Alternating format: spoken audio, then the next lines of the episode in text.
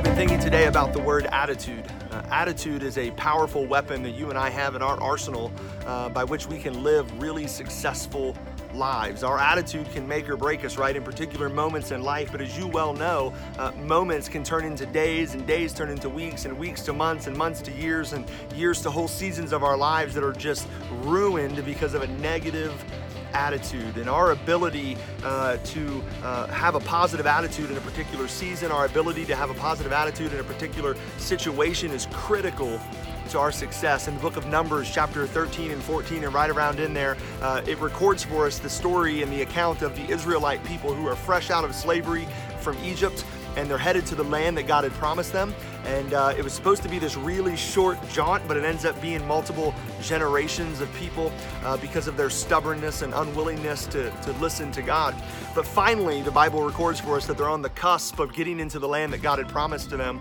Uh, but they send out some spies, 12 spies, the scripture says, to kind of scope out the land. I mean, there's some questions that need to be answered here. What kind of land is this? Is it a good land? Is it a bad land? Is it going to be a land that's easy for us to take or difficult for us to take? And so they send out 12 spies and all 12 spies return, but not all of them have the same attitude. The scripture maps out for us in Numbers 13 and 14 that 10 of them return with a really negative attitude. You know, the people are huge and uh, the cities are well fortified and they've got, uh, you know, lots of walls and, and, and weapons, and it's just not going to work, guys. It's not going to work. We're not going to be able to take this. It's, we might as well just pack up and go home. But two of the voices by the names of Joshua and Caleb had a much different attitude. They had a really positive attitude. They said, you know what, guys, we can do this. This is the land that God has given us, and this is the land that we can take.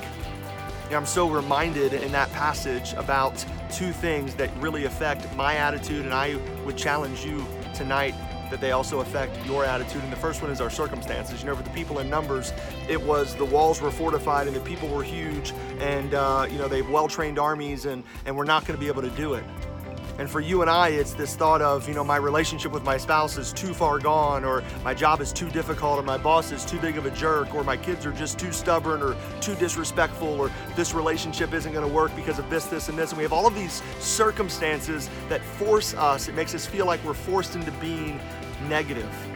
And the second thing would be the crowd. You know, there were 10 dissenting voices saying this can't be done, and there were only two that really believed that God would follow through on his promise to deliver the promised land to the Israelite people. And it's so important, guys, for us to surround ourselves with people that are going to be positive. It's so important for you and I to surround ourselves with people that are on the same mission that we're on, people that have the same perspective that you and I have and are starting from an eternal perspective. And if you surround yourself with those types of people, you're going to find that your attitude is so much more positive than it's ever been in the past. And so today I challenge you in these three and a half minutes to evaluate your attitude, to evaluate your circumstances, and don't be overwhelmed by your circumstances. Don't be overwhelmed by your circumstances, and don't uh, be overwhelmed by the crowd of people that are around you, not believing that God can deliver on what He has promised you, because I, I assure you that He can.